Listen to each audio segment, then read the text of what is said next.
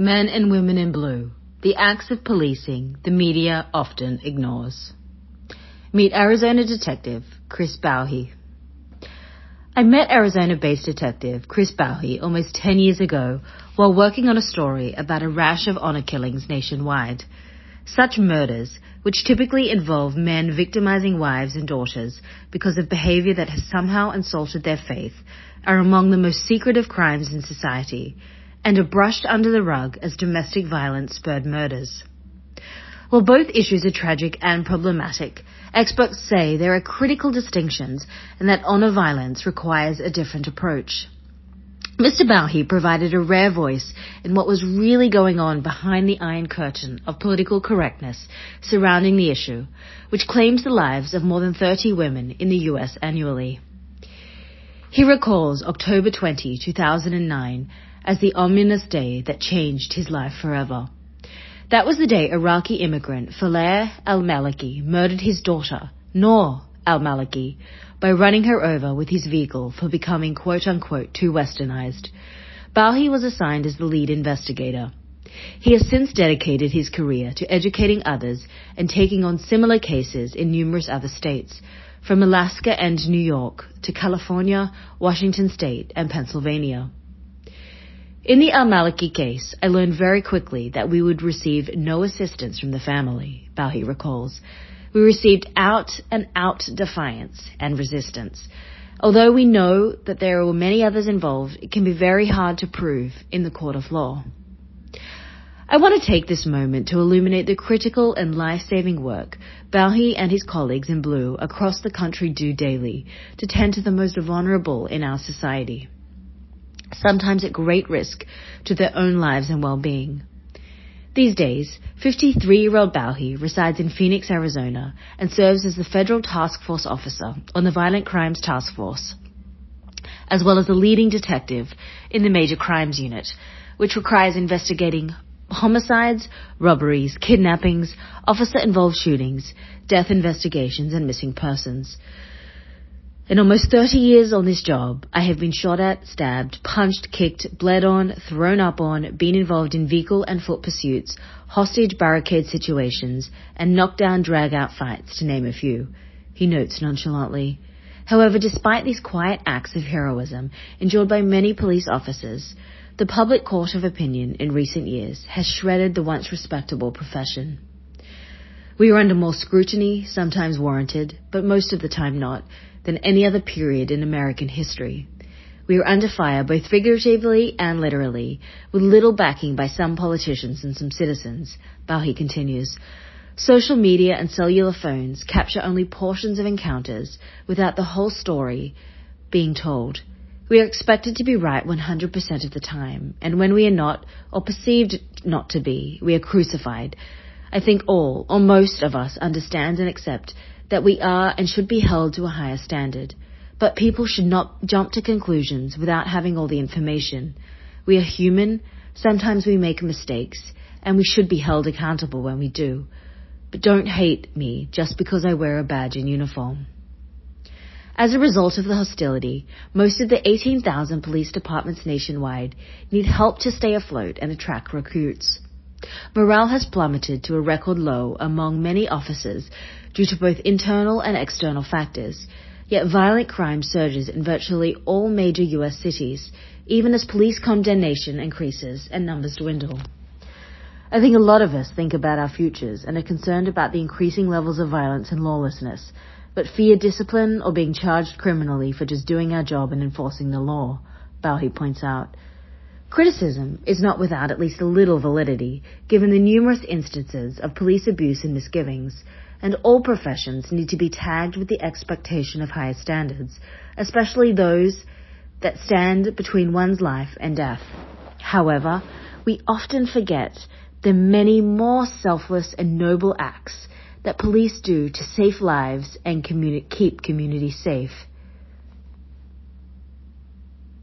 Boughey guides me through a scenario from several years ago in which he was called to probe a very brutal homicide of an elderly man. I tracked the victim's car and the suspect to California. Then, on a whim, My partner and some detectives from California went to the subject's sister's place for employment. While we were talking to her in a conference room at the business, her brother, the suspect, shows up and looks inside the room, he remembers. He sees us, we see him, and he takes off. We end up getting into a foot pursuit inside a factory and finally get him into custody. He ended up making a full confession and was sentenced to life in prison. Later, after DNA evidence came back, we linked him to several additional sexual assaults in California. However, bringing a perpetrator to justice is often not the most difficult part of the profession. For a non-line cop, particularly detectives, investigators, I think the hardest thing, maybe not the hairiest, is notifying a mother, father, husband, wife, or family member of the unexpected and violent death of a loved one, he continues softly. A little piece of you always goes with it, and you never forget it. Still, misconceptions about the force continue to run wild. The biggest misunderstanding by the general public is that most of us, 95% and more, are doing this job because we want to and because we love it. I knew I wanted to be a cop when I was three years old watching Adam 12. If you talk to most of us, we consider this profession a calling, Boughey emphasizes. We genuinely feel we are a vital and necessary part of a community, and it is in our DNA to help people and make the communities that we serve and live a safe place for all. As he articulates, cops deal with people on the worst day of their life almost every day, and that takes a toll, made all the more searing by the continued choruses to quote unquote defund the police. Externally, officers are plagued by escalating threats and acts of violence, surging oversight, escalating media coverage, and soft laws concerning crime. Additionally, on an internal level, officers are subject to staff shortages, work overloads, and budget challenges, which leads to a lack of needed equipment and repairs, amplified by an absence of leadership, increasingly influenced by local government policies that counter policing interests. Law enforcement is one of those professions where you go to work knowing that this might be your last day on earth. You cannot say that for a lot of other professions. We accept and know that deep in our hearts and minds, we accept it, but we do not ever dwell on it, Boughey says. The defund movement, media talking heads, misinformed people, and the general lack of accountability currently in our country make veteran cops ask themselves, is this really worth it? In many places, we do not have support from our county district attorneys. We bring good cases, but they are not filed. Furthermore, the push for justice is becoming ever more elusive as more and more states are hurriedly releasing criminals and implementing zero bail reforms, contributing to a huge dip in police morale. In the name of equity, we release violent career criminals. Studies have shown that approximately 1% of the population commits approximately 63% of all violent crimes. These people are not afraid of us and certainly not afraid of going to jail. The one mechanism that we had to protect our citizens was placing high bail on these repeat violent offenders. Now in most places, that is gone. Boughey laments. These subjects tell us all the time, even though we are booking them on serious charges, they know that they will be out soon. It is a joke. Certain segments of the criminal justice system have forgotten that our overall mission is to be a voice, an advocate, and to serve our victims. I fear justice is no longer blind. Yet, despite having to work under the gloom of a negative stigma, Boughey holds his proudest accomplishments close. It is not the awards and recognition, but the relationships established with victims, families of victims, fellow investigators, and prosecutors that he treasures most of all. Working a very intricate investigation where someone has been truly victimized and seeing that case from call out to conviction result in a very bad person being sent to prison for a long time. And that keeps me motivated to wake up and do this every day. We need closure for the victims, and that matters to families. Moreover, Boughey refuses to give up on the once noble profession he dreamed of becoming since early childhood, believing that while there is always room for improvement, policing in America is on a positive path forward.